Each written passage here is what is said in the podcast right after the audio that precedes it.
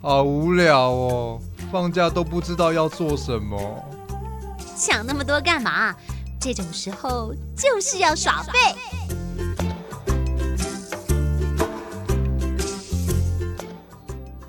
欢迎回到第二个小时的午后王 n 良，我是 Elson。今天呢，要带大家来看电影了。哦，看到严凯我就知道两个月又过去，因为每一次来的时候就是两个月、两个月的这样主题。所以今天要跟大家分享了府中放映院五六月会有哪一些精彩的作品。坐在我旁边的是严凯。好，Elson 以及各位听众朋友们，大家下午好。是严凯今天呢要来跟我们大家分享的是五六月的这个府中放映院的一些精选的电影啊、每双月都有不同的主题。对没那错这个呃这一次的主题叫做“另类人生”，可不可嗯以请严凯帮我们大家介绍一下这次的主题内容呢？好，其实通常我们在看电影，其实就是在看不同的人生的故事。对，对，有时候随着荧幕可能会有一些欢笑，会有一些悲伤，对，会有很多的情绪的一些感受。嗯那其实透过电影，我们会看到非常多，我们可以经历不同阶段、不同人物的一些人生的故事。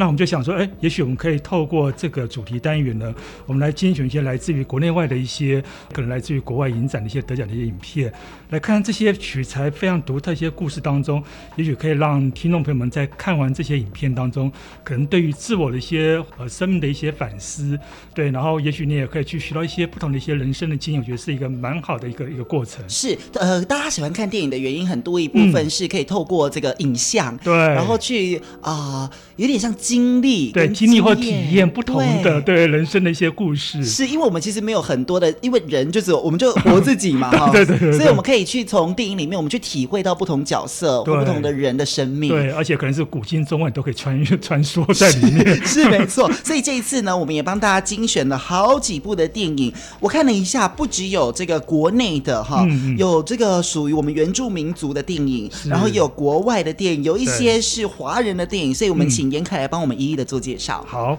那我想先介绍我们在这一次的那个主题单元里面，我们先介绍几部华语电影好了。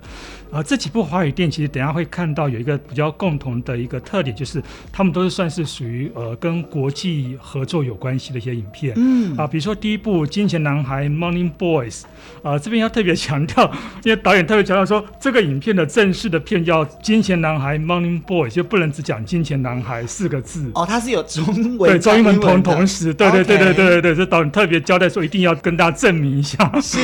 对，那其实这个影片其实在去年有入围过金马奖最佳男主角，就是柯震东的演出。嗯，那其实他主要讲的是说，其实他影片其实设定是在中国南方的一个虚构的城市。嗯所以你在看这个影片的时候，你可以说它也许是中国大陆的某一个某一个地方，是你也可以说是它台湾的一个某个乡边的小镇，这个都成立。嗯对，它是一个比较等于走的是一个魔幻写实的风格。是那其实主要是讲的就是透过这个柯震东这个人物呢，然后去进入到一一些金钱男孩的一些内心世界里面。那他们可能都有经历过不同的一些人生的一些性格的一些背景的一些经验。那其实透过他们的一些不同的一些际遇，我觉得可以。在这里面可以看到说，其实透过这些这些男生，他们可能因为透过不同的一些工作上的需要，让他们可能必须要经历过很多面对生活啦、面对感情的很多的一些压力。然后其实这个影片，我觉得它就是一个呃，就是所谓魔幻写实风格。对，那如果说我我自我自己觉得，因为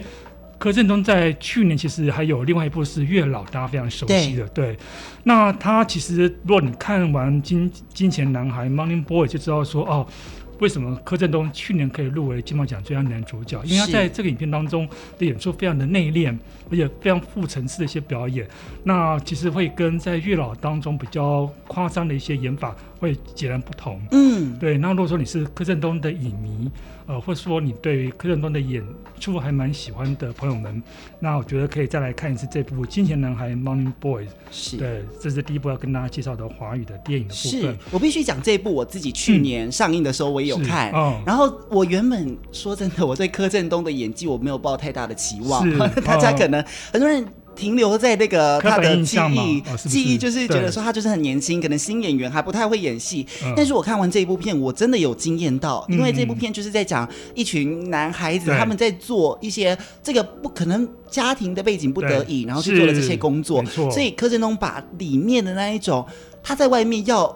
伪伪装自己。但是他回到可能家乡，嗯然后回到自己的空间的时候，是他又是这么脆弱的一个对男生的那个样子嗯嗯嗯。对我觉得他把它诠释的层次非常的好。对，是没错。嗯，所以对嗯这一部真的蛮推荐大家的，是《金钱男孩》（Money Boys）。对，然后第二部呢是也是去年大家应该还算是非常熟悉的是《鬼扯》。嗯，对，《鬼扯》其实是那个曾经是以《十六个夏天》拿下金钟奖最佳导演的许富祥的第一部的剧情长片。那其实这个影片，它其实在去年曾经也在韩国的富川的奇幻展拿下评审团的大奖哦。嗯，啊，这个影片其实它其实就是改编自韩国的一部电影，因为其实大家可以发现，其实这几年台湾的电影，它会把很多的 IP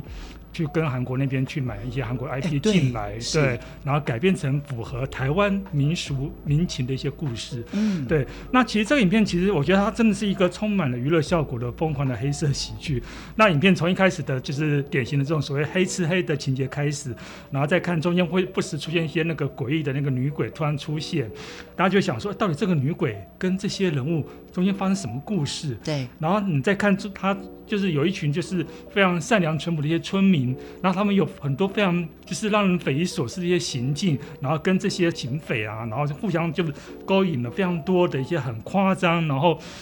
有点算是带领听众朋友经历了一个非常疯狂冒险的一个旅程。嗯，对，那我觉得这个影片它比较有趣，是因为它一直不断在翻转前面的一些情节的设计的跟安排。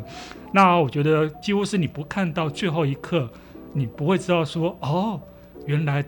那个女鬼原来跟这些人物中间。是这样的一个关系，嗯这样的一个一个一个因果的一个缘由，对我觉得这个是影片，就是我觉得是在这个导演在处理这个影片当中，我觉得是一个非常特别，就是他用一个非传统的叙事的方式，是。您刚刚说这一部片是，我们应该说买版权回来再重新的对制，作吗？嗯根据韩国的那个对、电影，所以它对其实是有剧情上面还是有一点不一样，对不对？我觉得是几乎是完全不一样。哦，他只把那个那种黑吃黑的那种疯狂的这种喜剧的的精神保留下来，嗯，然后改成是台湾那些乡间人物的一些那种很淳朴的那种性格，嗯对他重新再去做一些改编，嗯，对对对。所以你呃觉得可看性蛮高的，而非且常是高，完全对不一样的。而且其实要讲，因为这影片当中，其实光看演员的表现呢、啊其实就值回票价。因为像比如说刘冠廷，他其实在这个影片，他其实去年等于是第二次拿下了金马奖最佳男配角奖。嗯，然后这个影片另外一个演员白白，白白呢，其实我觉得他是其实在这几年在台湾电影有非常多的很优秀的表是现他。哎，去年是不是也得那个台北电影节啊？对，台北电影奖，奖最对，佳女配角奖是，嗯对，其实你光他们这两个人已经拿拿下这个演演员奖的这个表现，包括像其他的一些陈以文这些这些配角，就你可以看他们这个每个角色的那个性格都塑造得非常的鲜明立体，嗯然后再看他们之间那个互动，你就觉得哦，这个真的是光看这个这个演技，你先不要讲那个故事是不是很复杂，你光看他们的表演就觉得哦，就很精彩就觉。得很精彩，对对对对对，嗯，是，所以这一部是鬼扯。鬼扯那对属于这个系列的华语电影的还有哪一部呢？哦，那接下来就要讲，既然讲到鬼扯嘛，我们就要讲到另外一部呢，叫《轨迹》。 名字好像，而且《轨迹》它其实它的架构跟《鬼扯》其实有一点异曲同工之妙，嗯，它也是不断的去反转那个情节的设计。是，， 对，那其实这个影片的导演是一位荷兰导演，呃，他的中文名字叫王鸿飞，他一直以来就是以台湾文化作为他的影片的创作的元素。嗯，那其实他的前一部作品《小玩意》，其实当时就是用一个非常独特的视角跟强烈的风格，来去呈现就是现代都市的那种内心的一些孤寂的那种那种情绪。那其实这次呢，他把这个轨迹呢，等于是把这些主角变成是一个以吸血鬼为主题的一个电影， 对，他等于把奇幻，然后都市恐怖跟三角恋情这些元素呢，呃，做一个非常好的一个结合。哦吼，对，然后就让大家去猜说啊，到底这些角色他们在片中遭遇的这些困境，也要如何去解决？那最后到底要如何去化解这些状况呢？他就是等于是不停在去翻转前面的那个剧情安排跟设计。嗯，就是等于是有点像刚刚讲的鬼扯，就是啊，你觉得他应该是往 B 那条路，但其实不是。对，然后我觉得比较有趣是因为他刚刚讲他是荷兰导演嘛，他其实也把就是台湾跟荷兰这两个地方的很多的一些一些元元素，把它融合在里面去。哦，对对对，那当然也包含就是他也把原著一些图腾跟音乐的部分也把它放进来，是所以我觉得这是一部非常符合就是很世界风格的一部 一部影片而。且它居然是吸血鬼，对，吸血鬼的故故事好像真的比较少华人电对影是真华，的有，尤其是台湾的影片创作比较少用吸血鬼来做影片的一个主要的叙事的一个情节。对，对，然后但因为坦白说，其实你要拍，其实要拍得好，其实不容易。嗯，对，那我觉得嗯这个荷兰导演他其实就是可能长期对台湾文化的一些观察，然后再把自己的荷兰的一些国外的一些一些东西放进来。所以他是台湾人还是荷兰人？荷兰人哦，，他是荷兰嗯对人标哦。标准的荷兰。荷哦，兰可是他导却演对台湾的这样的风俗民情很喜欢。没错，对，因为他其实拍了两部影片都是在台湾创作的。 ，OK，对，然后同时要讲就就是到时候我们在那个六月十二号的那一天的下午四点十分呢，在《轨迹》这个影片放完之后，我们会请到这个影片的制片哦来来做映后的那个交流，然后他可以从制片的角度呢跟大家讲说，从整个剧本啊到整个的那个影片的制作拍摄上面一些状况，对，然后我相信就是如果大家在看《轨迹》，你会觉得啊。会会有非常多的问号跟好奇，嗯那到时候你在这一天来看完影片之后呢，呃，不然就下来可以来跟制片做一个映后的一个交流。是这个对轨迹的迹，不是 不是那个轨迹的迹，对对是是献祭的祭，对献祭奠祭的的祭祭。对对 OK，所以大家可以来看看这一部片叫《轨迹》。对，那刚刚讲就是我们第一个就是在这次这个单元的三部的华语电影的部分。嗯，对，然后第二个部分要先跟大家讲，就是这一次我们有好多的是在国外的非常多的影展，有非常多的一些收获的一些影片呢。那第一部要跟大家推荐是《双面海德》，这改编是那个变身博士的故事哦。那其实 我觉得法国影后伊莎贝雨培哦，在这个影片，我觉得她是非常传神的诠释了一个就是性格分裂的一个老师。哦而且他本来是一个本来是非常非常胆小，就是很很很怕出事情的一个一个老师， 啊哈很保守。然后结果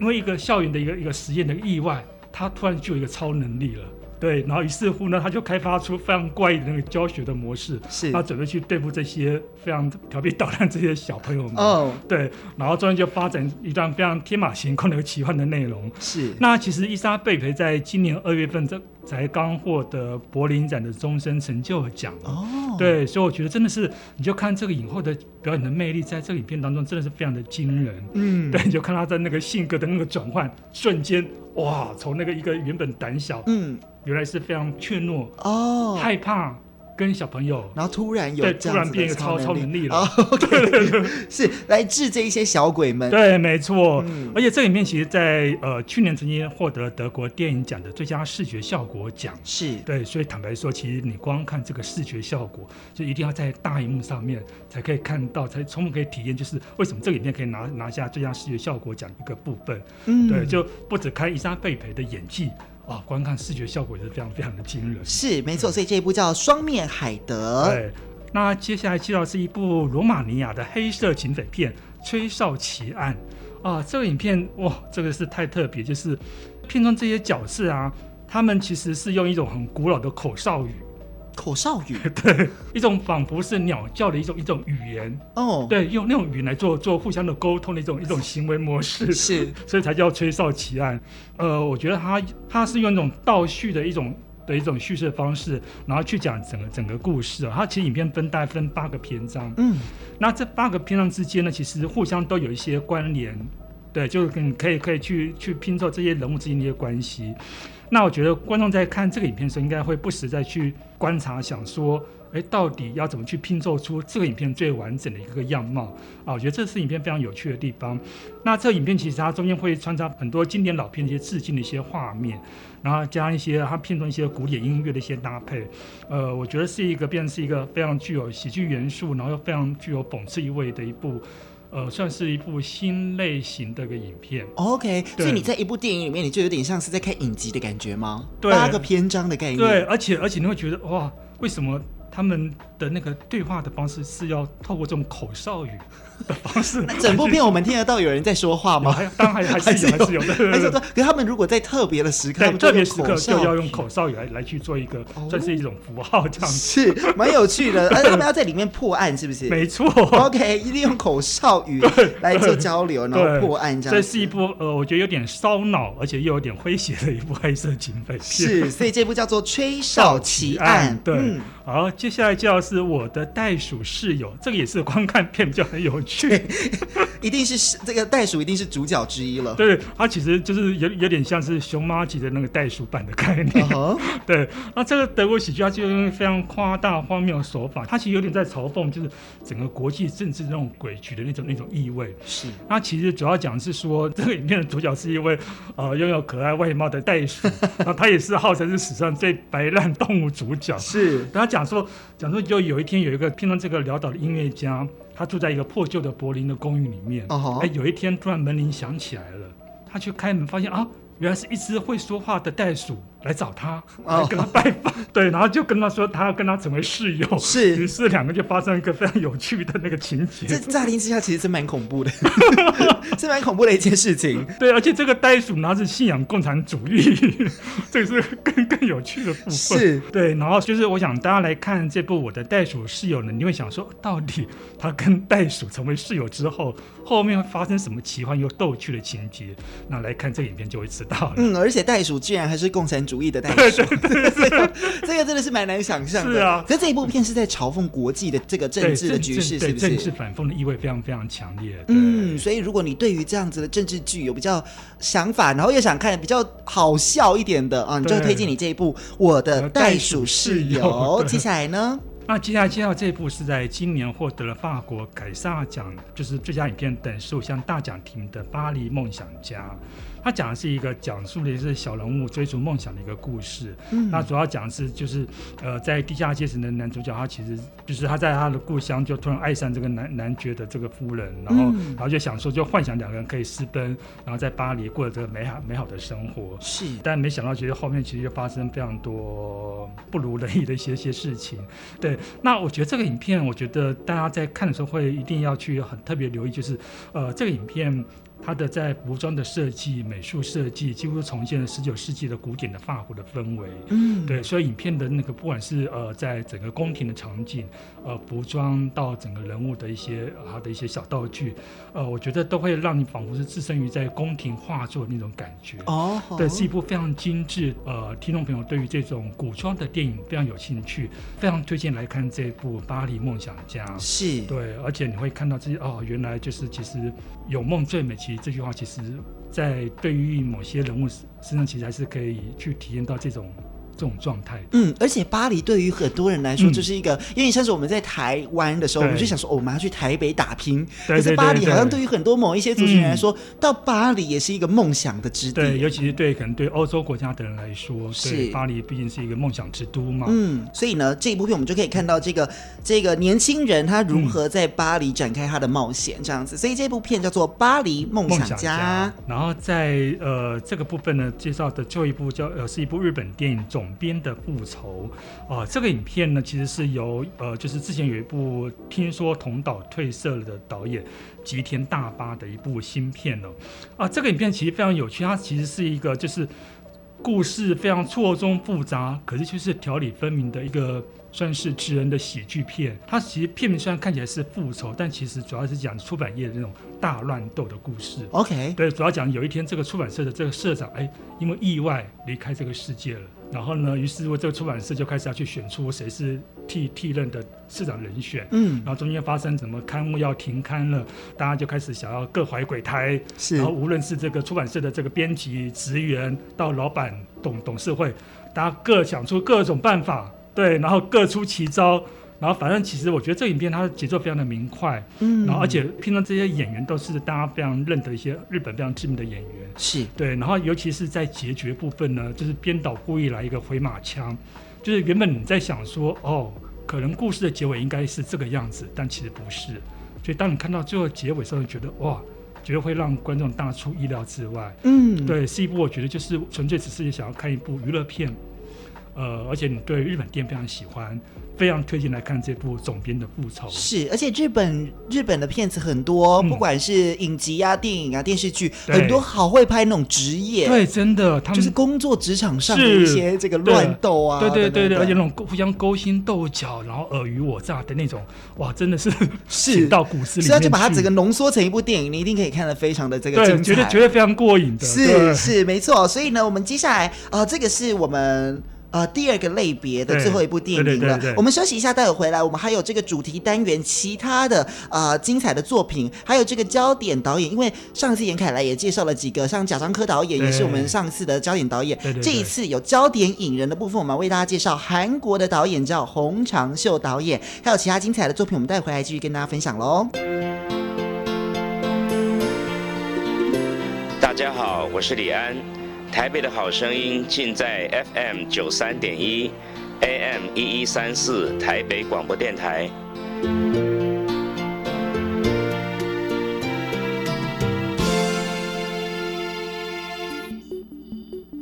听台北的声音，拥有颗热情的心，耳边回荡的旋律是我们的指引。有爱与梦想的电台，台北广播 FM 九三零。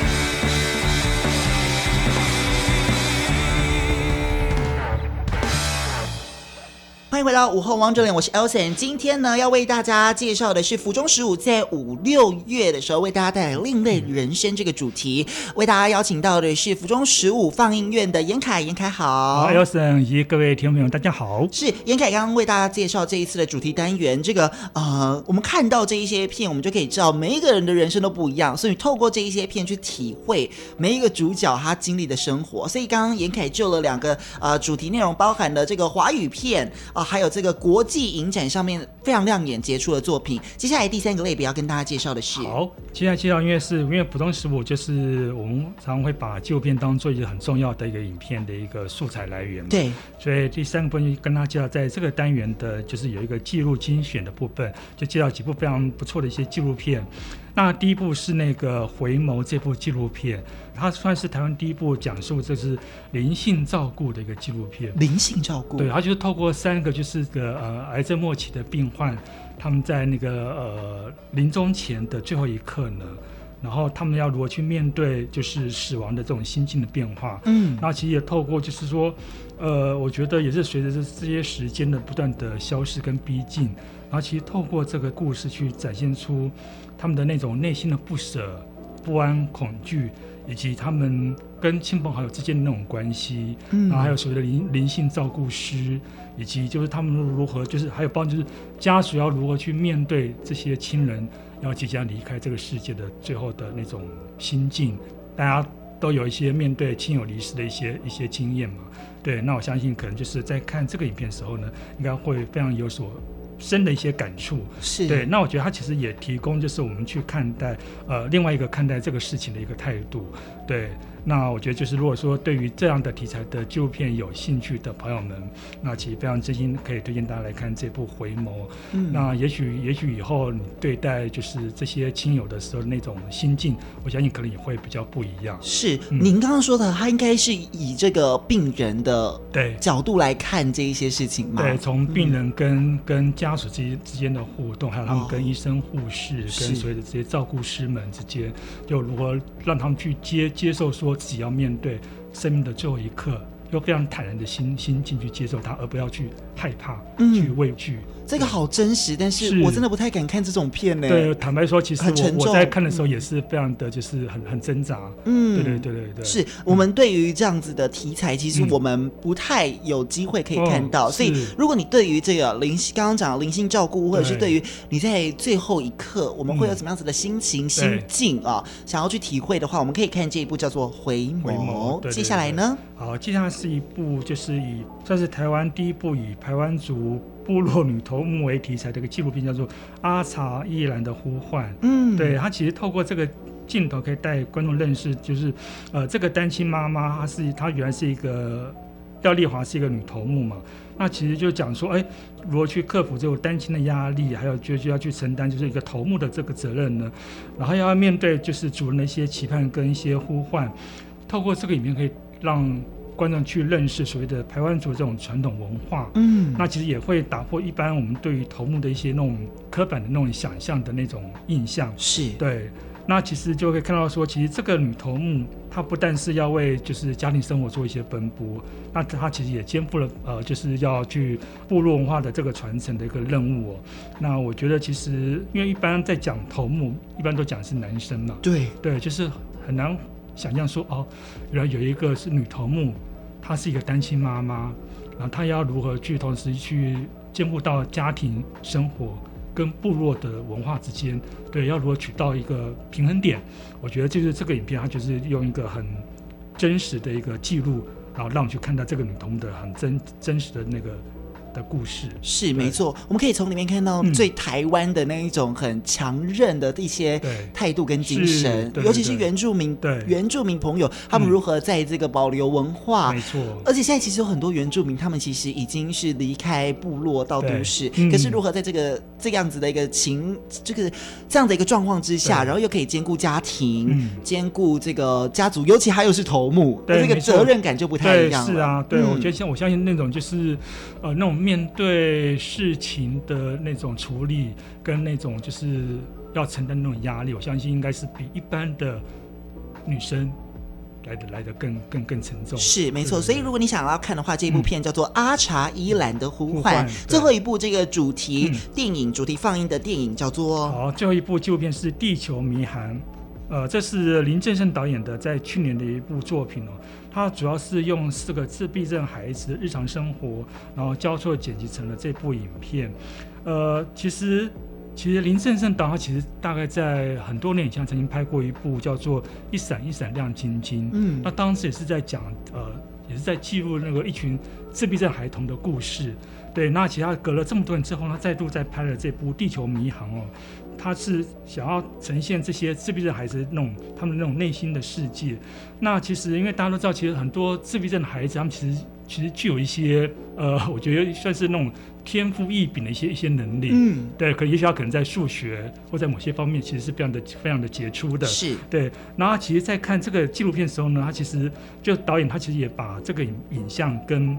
很多的那个就是这些这些自闭症的孩童的一些呃绘画的东西做一些结合，他用动画的方式去把那个影像做一个延伸。那其实会看到说，哎，其实在这影片当中，其实不单是看到这些呃自闭症孩子内内心世界，你还可以透过这些动画里面看到哦，原来他们的这个。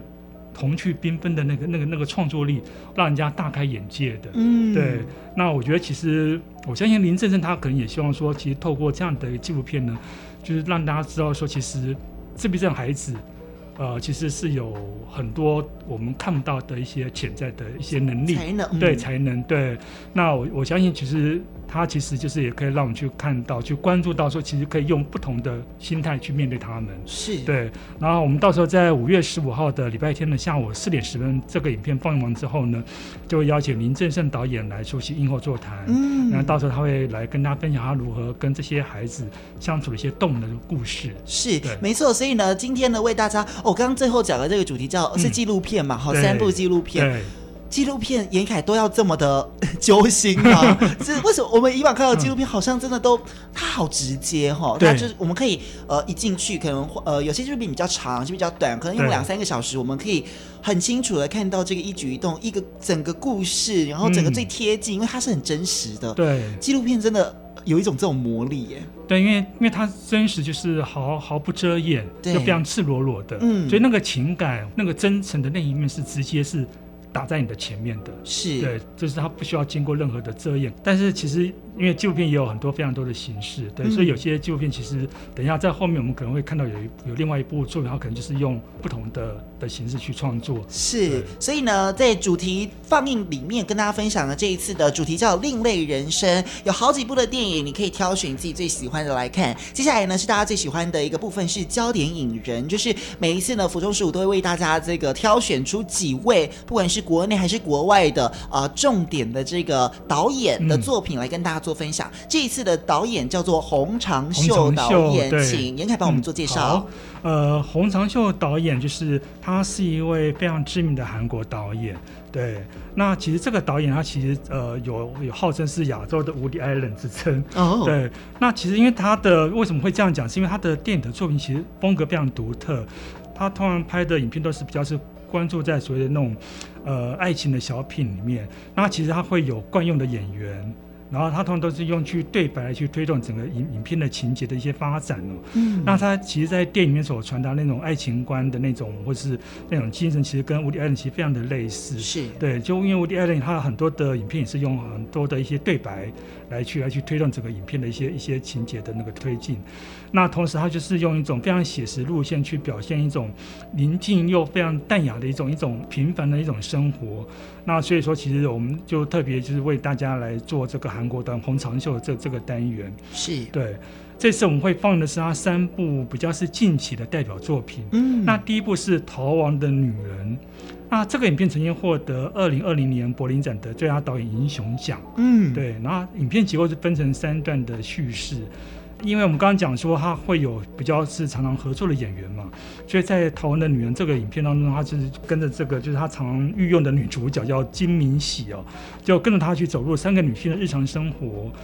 这三个女性其实她们的情感的状态其实呃都非常的不一样。比如说，第一位是离婚的女性，然后第二位呢是曾经是被一夜情对象纠缠的一个女生，嗯，然后第三位是曾经跟另外一半是貌合神离的一个女生。那其实透过这三个女生的对话里面呢，可以看得到，就是其实她们在女性在生活方面，当她们在男性的缺席里面，要如何去找到自己自身的那种定位。嗯，对，那其实这个是影这个影片比较比较有趣的一个一个一个地方。那同时，因为洪长秀的他的影片的拍摄的技法，他常常会用所谓的变焦距的镜头，嗯，什么是变焦距？就是用录录音的方式。哦对，然后就是比如说用一个定定景的中近景，然后突然去拉拉到远景，嗯或从远景拉到中近景，这样这样镜头的推移。然后这是他比较擅长的影视的就镜头语言的使用。是，那其实这样子反而可以比较细腻去带出整个人物的那种情感的部分。嗯，对，那这是第一部《逃亡的女人》，然后第二部呢是《引言》，而《引言》这个影片，它在其实在结构跟《逃亡的女人》也是有点非常的相像，它大概也是分成三段的叙事的方式。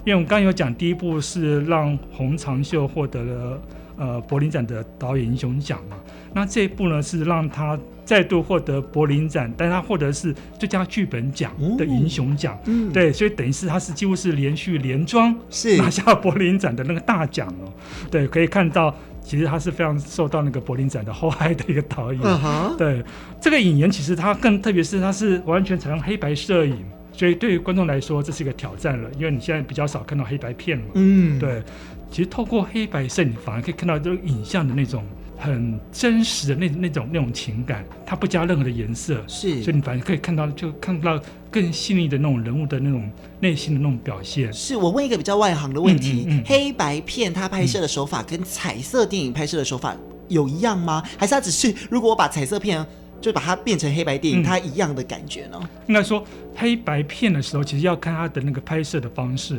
有些是用黑白摄影，等它在拍的时候就是用黑白的色调。哦 OK，就包含打灯光，或是有一些一些自然的光源，都是要用黑白的那个那个色调的影像嗯去做。是那个跟一般我们在拍彩色的摄影的时候，那个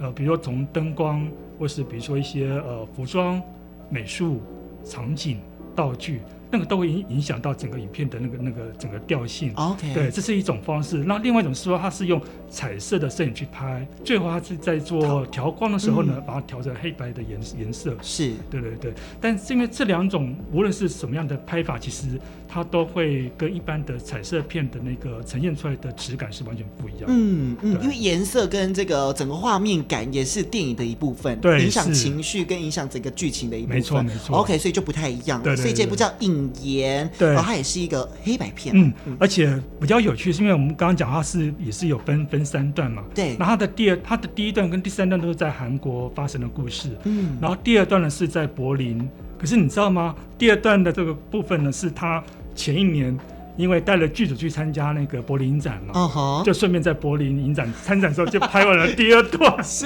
OK，所以这一次柏林影展就是说，好啦，这样也不是这样子，他应该已经先安，安排好了，是啊对是先设设计好了，所以蛮有趣。是他在柏林的那一段是他去参加柏林影展的时对候，，就顺便，拍了第二 段。好有趣哦。哈对，，所以其实红长袖它的特点就是它其实除了我们刚刚讲它是非常多的那个对白，就是妙语如珠的对白之外呢，嗯其实他的那个就是呃拍摄的那个速度之快，也是让人家津津乐 道。啊，产出很快，对对对对对，嗯、是啊，这是第二部引言的部分。对，所以如果想要想要挑战一下看一下黑白片的话呢，可以来看这部引言。嗯然后第三部是他最新的作品，就是在你面前。那在你面前，其实它有点像是就是承接，就是我们刚刚讲的第一部《逃亡的女人》，它一样是在关照中年女性的一些一些境遇。然后这次呢，它其实透过是一个主角是一位呃旅居国外淡出荧幕多年的一个韩国演员，嗯他从美国回到了这个韩国，然后呢，突然对他的人生有非常多的体悟跟跟感触，对。然后这个影片其实呃比较特别是。这次这个女主角呢，她特别请来的是在韩国号称是南韩的这个影坛的传奇的巨星，叫李慧英。对，那李慧英在片中扮演这位过气的女明星哦。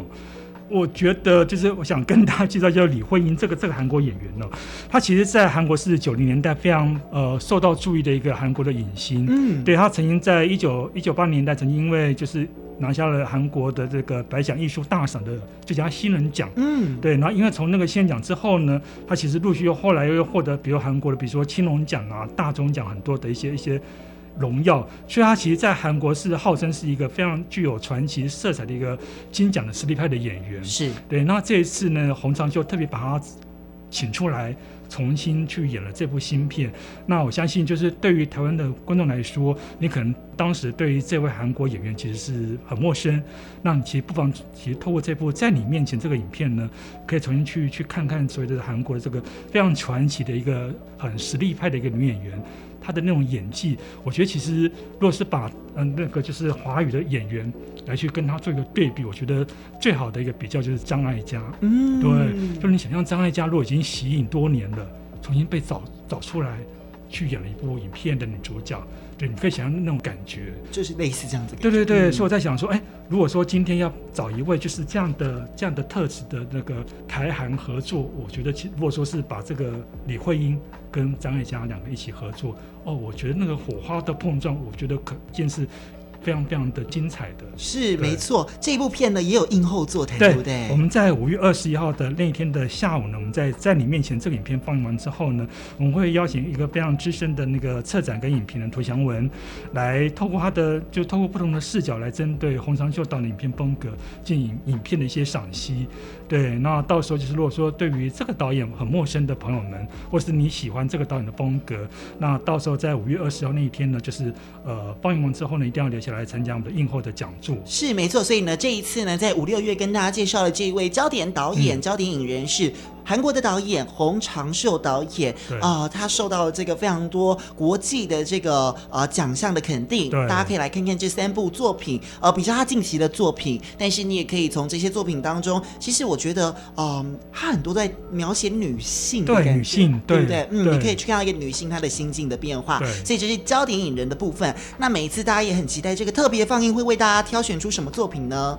好，我们在这次特别放映这个单元是有两部特呃，就是特别首映的新片哦。那第一部就是非常呼应的，就是五月份就是五一劳动节的一部影片叫《失业风暴》。嗯，对，这个影片是由法国影后朱丽叶·碧诺许扮演这个这个记者，然后她去深入了去呃走访拍摄失业劳工的故事哦。嗯，呃，这个影片其实它是改编自法国的一个纪实报道文学，叫呃资深记者化身底层阶级一百八十天。对，它根据这个这个文学作品把它改编成这个影片。嗯，那它也是去年坎城影展的这个导演双周单元的开幕片了、那这个新片呢，台湾预计要在七月份才会做正式的戏院的公开发行上映。是那我们这次特别补中特别把它安排先做一场新片特映的抢先看。哦，对，那如果说你很幸运的来可以来看这个影片的话呢，我相信你就可以先睹为快，看到这部就是目前预计要在七月份才会上映的首映的新片《失业风暴》。是对，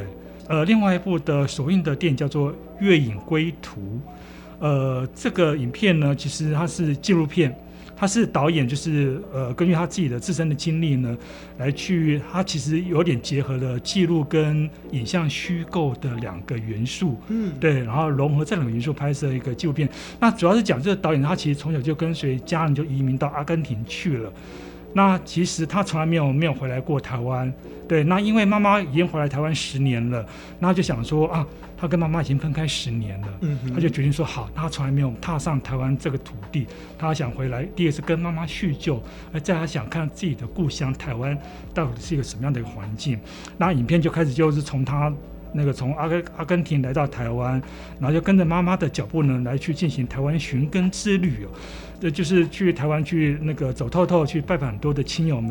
然后同时去探寻到底他的父亲当年死亡真相的一个一个故事。嗯，对，然后影片因为刚讲它是它有结合虚构的部分，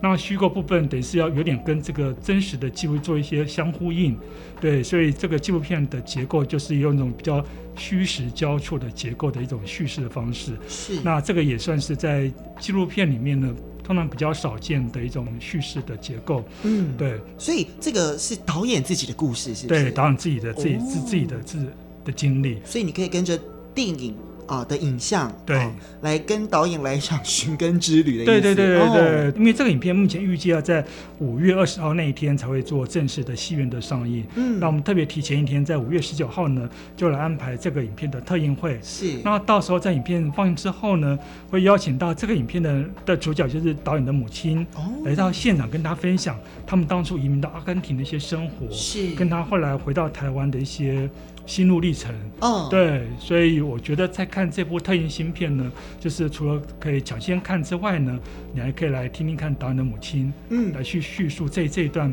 非常深刻的一个移民的一感的故事。是府中不输人，两部片都要比别人早， 对所以你来看你就赚到，因为你比对大家还早先看到对院啊线片，是啊没错是。所以呢，其实我们刚刚介绍了这几个主题，包含了有主题放映的好多部电影，还有焦点影人特别嗯放映。其实府中署也帮大家规划了很多不同年龄层或者是不同族群可以看的片子，对不对？对对对，比如我们有乐龄族电影院呢、就是啊，然后就是针对五十岁以上的乐龄族的朋友们，然后另外有婴儿车电影院，就是爸爸妈妈可以带着那个三岁以下的小朋友一起进场看电影。小朋友也看得懂的电影哦。对，所以都是动画片。哦，对嗯，然后另外是听世界电影院，是就是针对视障朋友安排的听世界电影院。那听世界电影院，我们到时候都会有那个口语老师是来帮视障朋友来做那个翻译。哦，口述的口翻译，嗯述对口述的译，翻译对，所以这三个三个都是针对这些特定族群所规划的电影院的部分。那到时候就是说，其实它倒是用预约报名。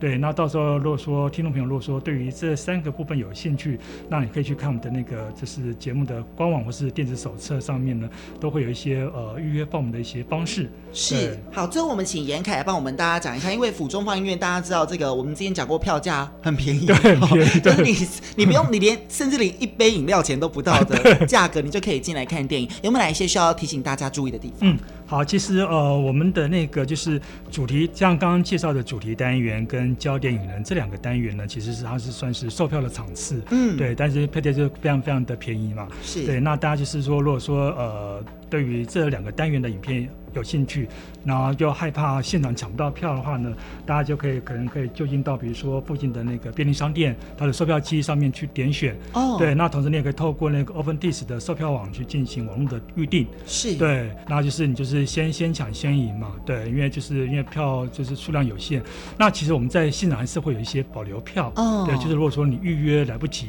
你还是可以来现场碰碰运气，是，对对对你们一个对场次大概一个厅有多少位置？呃一个厅我们大概差不多一百出头，哦，不多。不多，对对对， 对，而且你们选的又是这种，嗯就是大家很想看，因为平常外面看不到的片，对对对所以大家真的对要蛮抢的，对不嗯对？，对，然后那比如说像最后刚刚介绍完的特别放的这两部影片呢，我们完全是那个佛心事业啦，就是 这这两部呢，我们比就是别人早放映， 对，别人早放，而且我们还是免费让大家来看。那到底要怎么如何免费来看呢？我们就通常会在那个影片场次的放映的前七天，我们会开放电子的那个网络售票。对，是，那大家可以去搜搜寻我们的一些那个关于一些票的一些相关资讯。嗯。对对对对。更多的详情都可以到这个府中十五放映院的官网或者是 Facebook 上面都会有对最新的这个资讯哦。对对对对，没错，所以呢，其实啊，呃严、凯帮我们介绍了五六月在府中放映院呢，有好多好精彩的作品。其实我自己都觉得蛮蛮有趣的，嗯包含了也像刚刚讲的，有什么婴儿车电影院呐、啊对乐龄族听世界。其实对